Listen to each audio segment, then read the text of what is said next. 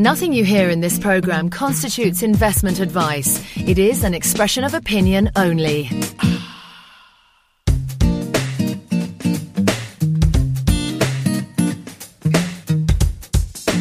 This is Frisby's, Bulls and Bears.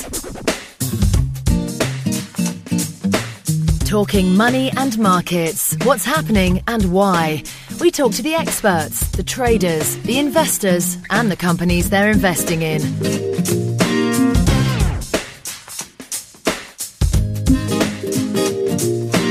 You're listening to Frisby's, Bulls and Bears with Dominic Frisby.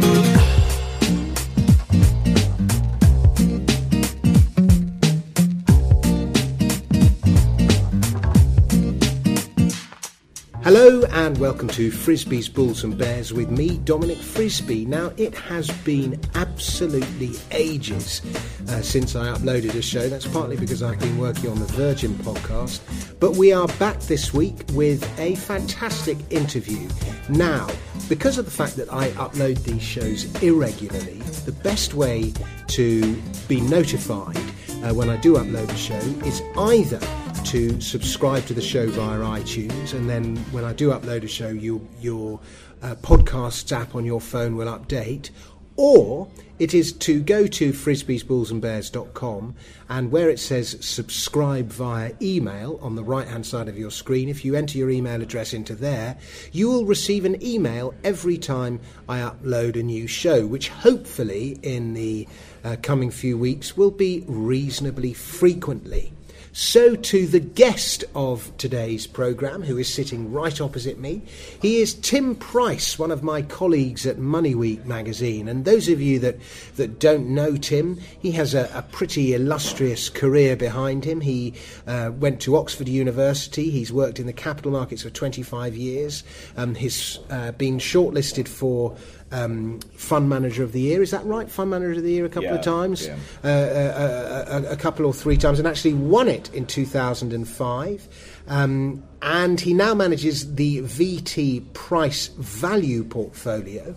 And he's written a new book called Investing Through the Looking Glass.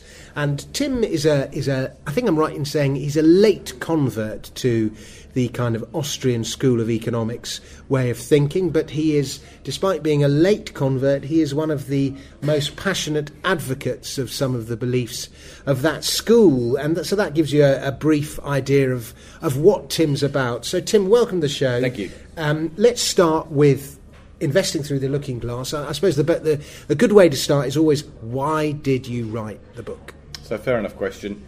Um, I've been working for, for 25 years in um, the securities markets and the capital markets in London. Um, half of that time I spent as a bond salesman, so I was selling um, fixed income product, government, corporate debt type stuff to a variety of institutions. And then for the last 15 or so years, I've been working in private client asset management. And the, I suppose, Damascene conversion moment for me was September 2008. So the failure of Lehman Brothers and all of the attendant issues around that. Um, 2008, for anyone that, that isn't aware, I'm, I suspect all of your listeners will be aware, but 2008 was effectively the worst financial market environment in living memory. So you'd have to go back to 1929 and the 1930s to come anywhere close to the impact of particularly the potential impact of what happened in 2008 and the credit crisis, the global financial crisis. And so the reason for the book for me was quite straightforwardly A, someone at Harriman House approached me and said, Would I like to write a book? And I thought about it for about a millisecond and said yes. But B, being more, more serious, uh, my response was, How on earth did we get into this unbelievable mess? So effectively, the, the, the, the, book for me is a largely cathartic exercise. Um, we have a private function here. Yes. So I'm sorry about that. We were rudely interrupted by the manager of this esteemed hotel in which we are sitting. Anyway, back to you, Tim. You uh, you approached my Harriman House. You jumped at the chance. You jumped at the chance to write it, and and more more seriously. Um, 2008 was just a disaster, and the, the, biggest disaster that anyone has ever experienced in financial markets in living memory. So, the book for me was a largely cathartic experience of of trying to answer the question, how on earth did we get into this mess? And that the, the, the outcome of that, of me trying to wrestle with, with that question, is, is the book. So, how did we get into this mess? Um, have you got a spare couple of days? Uh, no, I've got. To, well, according to the manager of the hotel, I've 29 got, minutes. yeah. um, I, I, mean, I've, I've, you can get a, a cursory um, conclusion just through looking at the chapter headings. So I've traced this back to, in no particular order, the nature of banking, the nature of central banking, the nature of fund management, uh, the workings of the bond and the stock market, and the nature of financial media. So, in other words, everybody did it. and, and and different people have different ideas as uh, ideas as to which is the bigger culprit. If you spoke to me, I'd go, it's fractional reserve banking. Yeah, I mean, I, it's fiat I, money. I think there's, there's clearly a role, there's clearly fingers to be pointed at the fractional reserve banking system, but I'd go even deeper than that. Um, I think I missed out. There's a chapter also on e- economics, economists, and financial theorists. That is perhaps also at sort of ground zero. But in terms of re- really identifying the culprits, I think most objective observers would struggle um, to refute the idea that this is now a gigantic central bank disaster in the making.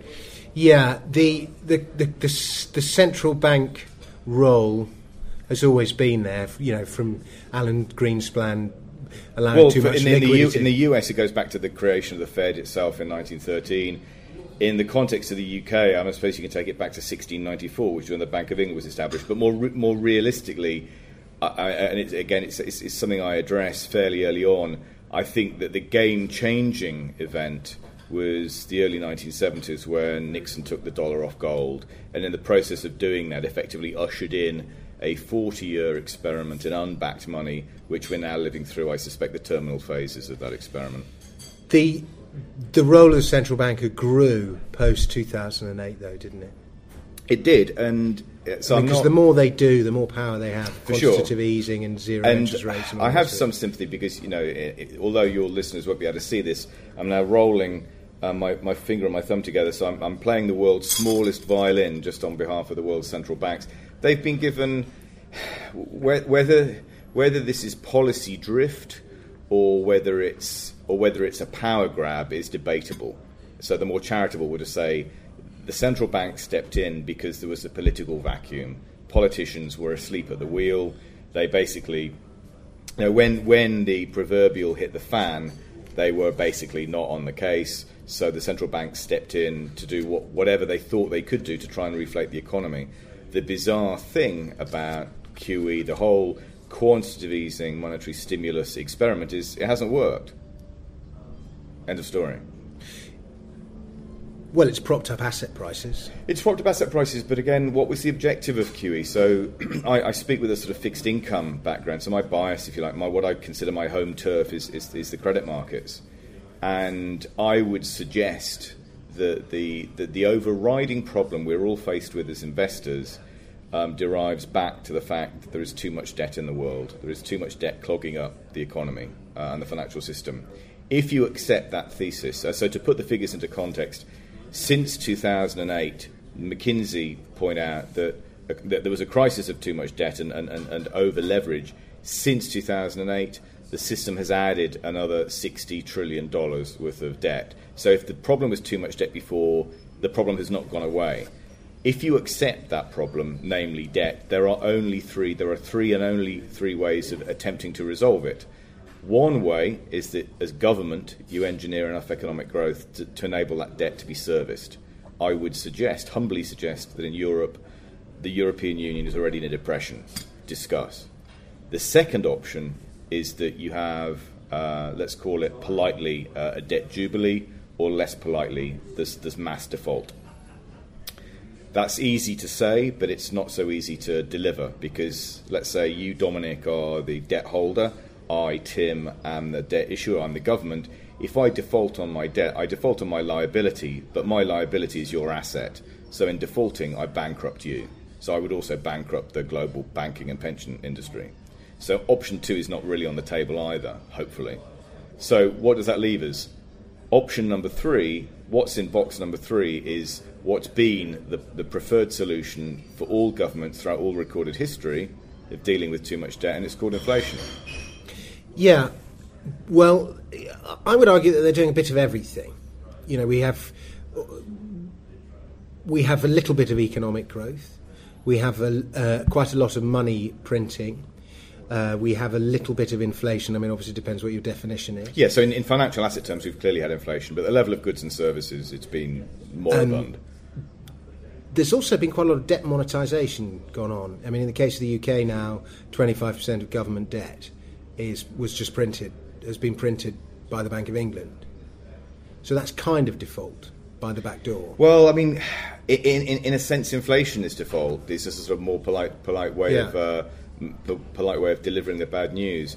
But for me, the bottom line is the, the, the system is untenably dangerous now, and you know it, it, it's in a sense quite timely that we're having this conversation now because last week a trillion dollars, more than a trillion dollars worth of debt value mysteriously evaporated. Now, How was that? Year well, year because of falling prices uh, in the across government in the bond market, government bond markets internationally. Now, some people with the Trump election, yeah, some people will, will say, okay, well, it's clearly Donald Trump's fault, despite the fact, the fact that the guy isn't even in office yet. I think, to be fair, that's a, a, function of the fact that human beings have a love of narrative. So we love an easy story. Yeah. Uh, we love a, li- a nice and easy story. The reality is that bond yields throughout the world have been actually ba- backing up now since the summer. They so, have, and so I've been short. the interest rate cycle has already arguably started a turn, but the, the Trump victory and the implications for stimulus, for infrastructure spending, for tax cuts, for probably a five trillion increase in the U.S. national debt, the implications of, of Trump being in office as opposed to Hillary Clinton, uh, that basically ignited the dry tinder that's been growing in the bond market for years. Sure. That victory speech sounded like Roosevelt's New Deal, didn't it? It, it, it was very the only, the only problem was, the only problem was he's, he's right winger. it was very un Trump like, uh, but very conciliatory. So I think that probably surprised quite a few people who were expecting him to, you know, to launch some kind of jihad against you know, all the, the, the the, dark forces that he'd been sort of whacking throughout the course of his campaign. But immediately you get the sense that you know a lot of this was clearly for show. That you know outrageous statements were made, mostly by him during the course of the campaign, and he's rowing back on nearly all of them. So it's probably not it's probably not the end of the world as we know it, which the financial media have been reporting. Certainly the left wing media, but. Uh, something has clearly changed. And what I find fascinating about the current environment is that firstly, Brexit happened, and Brexit was the perhaps the single finest observation articulation of groupthink you'll ever see in your life. And then, if Brexit wasn't enough, how do you like them apples? Along comes Trump. So we've had two extinction level events triggered by groupthink. It's it, for any fan of human nature. This is just a, a wondrous time to be alive. Yeah, my dad said to me he voted to remain but he wanted leave to happen because it would be more fun. but fair dues. um, so we've I think we've done two two of the problems: banks and central banks, and then uh, we touched on the third when we talked about groupthink. So let's do economists and financial. Okay, theorists. so um, I didn't read I didn't read economics, and at university I read English instead and so clearly I'm, that gives me uh, makes me uniquely qualified to opine about global capital market flows. But in my defence, the the thing that I that, that's, that's the, the penny that slowly started to, to drop during the course of my career is that most conventional economics is complete bollocks. So the there's a, there's a great book that I came across called The Origin of Wealth by Eric D. Beinhocker of the Leicestershire Beinhockers and and in Do that, you know, Frisby is the name from Leicestershire, by the way, as well. Okay, well, you know, you're in good company. Um, and in that, and that's a potted history, effectively, of economics. And one of the, the little stories that comes out there, and uh, it wasn't lost on me when I was reading it about probably 10, 15 years ago, was um, Leon Walras.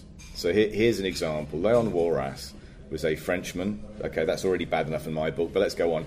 He was a Frenchman who had singularly failed at every single thing he, he turned his hand to.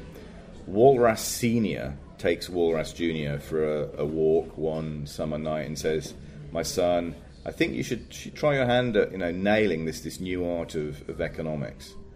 And so Walras Jr. then proceeds to do this and basically proceeds to nick a load of ideas from physics and then misapply them in the course of this new so-called science called economics. The problem being is it doesn't work.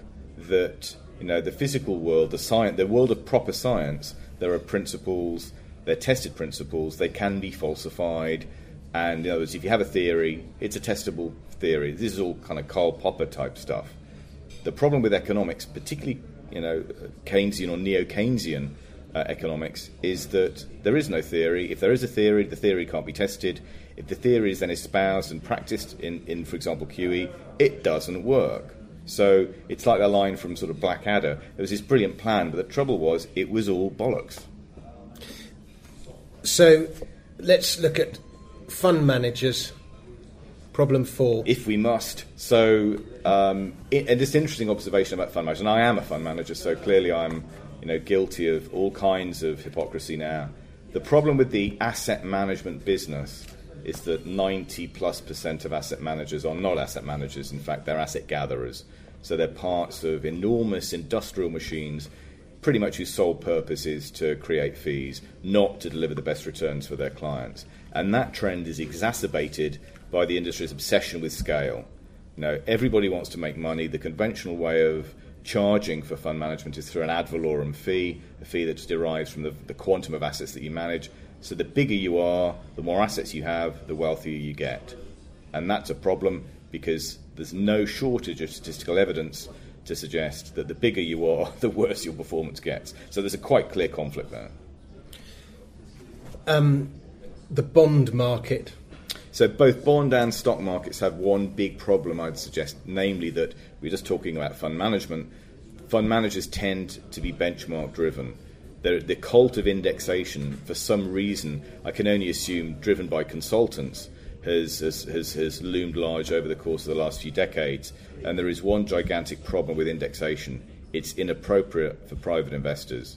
So, an example I, I take against, I'm a value investor, so I'm clearly looking for, I'm trying to buy dollar bills for 40 cents. And the way institutional managers work is they're pre- predominantly benchmarked to some set of indices. The, the, prevailing global equity index is the MSCI World Index, for example. So MSCI is a big index provider. If you're a manager tracking the MSCI Equity Index, World Equity Index, 60% of that index is the US.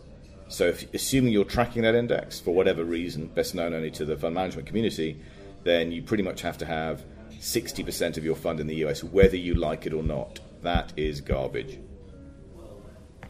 And finally, the financial media, The financial which is media. kind of there's some crossover with eco- economists here. Uh, to an extent, yeah. So I, I identify three types of, of forces in the financial media. Firstly, there's the people who are simply trying to give you an easy narrative about why stuff happened, and that, that, that may or may not be accurate, but it, it's a story that people can choose to believe, whether or not it's true. The second type of the, the real minority is, that people who actually know what, what the hell they're talking about, and I like to think that you and I are in that um, category. Answers on a postcard. And the third category, and I won't name names, Martin Wolf and um, Paul Krugman, are the policy wonks who I just think should be given a very wide berth because they're very, very dangerous. they are, particularly when people believe them. Um, right, how do we save the world, Tim? Okay, um, good question. Not sure anybody has the answers, but I, I, I offer three, three possible investment uh, approaches or strategies to, to try and navigate through this particularly choppy uh, and turbulent water to come. The first is value investing. So, value investing, particularly seen through the prism of the stock markets, is trying to buy quality companies cheaply. So QE has led all all sorts of investors in a search for yield, but the trouble is that many investors are now overpaying for high quality businesses, so that they've made those they've bid up the prices to a, perhaps an artificially high degree. As a value investor, which is not necessarily remotely popular at the moment, um, because everyone's into momentum and growth, nevertheless, the statistics for value investing, which some of which I highlight in the book, are really compelling over the long term. So basically, it's a defensive form of equity investing. It's a margin of safety uh, form of equity investing, to quote Benjamin Graham, who's the godfather of, of value investing. So I think value has a role to play. The second approach I, I think that has merit is something called trend following, which is a momentum strategy, so a pure price trading strategy. And that, that strategy has worked particularly well in prior periods of market dislocation and whenever there are strong trends. So unless you believe that human nature has somehow profoundly changed, which I don't, I don't believe that, then there will always be trends in markets and there will always be trends that trend following funds can exploit. So that's, that's something that, that can be borne in mind either by buying funds that practice it or by pursuing that strategy oneself. And then the third option, the third answer, and again, I don't think there's any definitive one solution, but I think there's a variety. The third answer, particularly because I'm concerned about the ongoing devaluation of money, in other words, I, I would much prefer return to sound money. So, drum roll, please. The third answer, I think, has to be in part gold. So, those are all solutions that an individual can take. Um, do you offer any solutions, you know, policy kind of solutions? Um, good question. And I think probably uh, Jim Grant has, has the better line on this than I do. So when, when, whenever he's, he's asked the same question, he says, you know, if you were made Federal Reserve Chairman, what would you do? And his first, his, his first response is, well, I'd immediately resign. So effectively, and this, this is going to sound hardcore and perhaps contentious, I, I, I, I, um, am, I have a sufficiently strong belief it, that, that everybody in, in monetary policy terms is doing the wrong thing. That has led me to question whether the institution itself should exist. So I now strongly believe we would be better off without central banks altogether. So I think the, there is something in, in medicine called an iatrogenic illness. And an iatrogenic illness is an illness that's caused by the doctor killing the patient. That is where I'd say the central banks now are. They're not the, they're not the answer, they are the cause of the problem. That's what happens with lawyers. I couldn't possibly comment. Very good, Tim. Well, um, why don't you you know, tell us how we can get the book. And well, I'll tell you. It's the book is called Investing Through the Looking Glass. It's by Tim Price. It was published oh, and still is published by Harriman House. Presumably, there is a Kindle version that we can. They buy. have an e-book. They have an e-book version, and an e-book version is available through Amazon, so you can buy it through Amazon, through Harriman House, and all good bookshops. Very good. And there is a physical version as well, which I'm holding in my hand. Tim, finally, um, we are not even a week, not even a week since the election. Um, I had a big panic towards the end of last week about gold. I don't think it looks very good at the moment. You're probably speaking from a technical perspective. I am. Yeah. Um, I wouldn't necessarily disagree. There are a lot of people out there that are far brighter than I am, and one of them is a gentleman. I won't name him here, but he's mentioned in the book, a Swiss fund manager that's a, a close friend. And he says, if, for example, you're looking at gold and looking to sell, before you sell, assuming you are a holder, you should first ask yourself why you, why you own it. For me, and this has been the case since long before 2008 even, my reason for, for owning gold, both personally and professionally, i.e., on behalf of clients, has been because the debt market problem has not been resolved. Unless and until the debt market problems have been resolved, I will be holding gold you know, in perpetuity, irrespective of short term price action. I want, I'm holding gold because I want it to make me super rich. I think the better way to look at gold is a stay rich rather than get rich investment. Okay. Tim, do you have a website? And How do people sign up for your weekly newsletter? Um, there's a blog, a free blog, the price of uh, the price of everything.typepad.com, and if people are interested in looking at, say, the fund, then that's available at pricevaluepartners.com. Excellent stuff, Tim Price. Thank you very much. Thank you.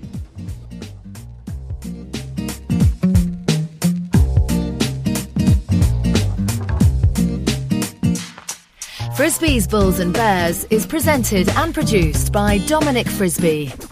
To discuss the markets and have your say, why not visit our forum at globaledgeinvestors.com. That's globaledgeinvestors.com. To join our mailing list so you can be updated as soon as a new show is posted, please email info at dominicfrisby.net or simply subscribe through iTunes.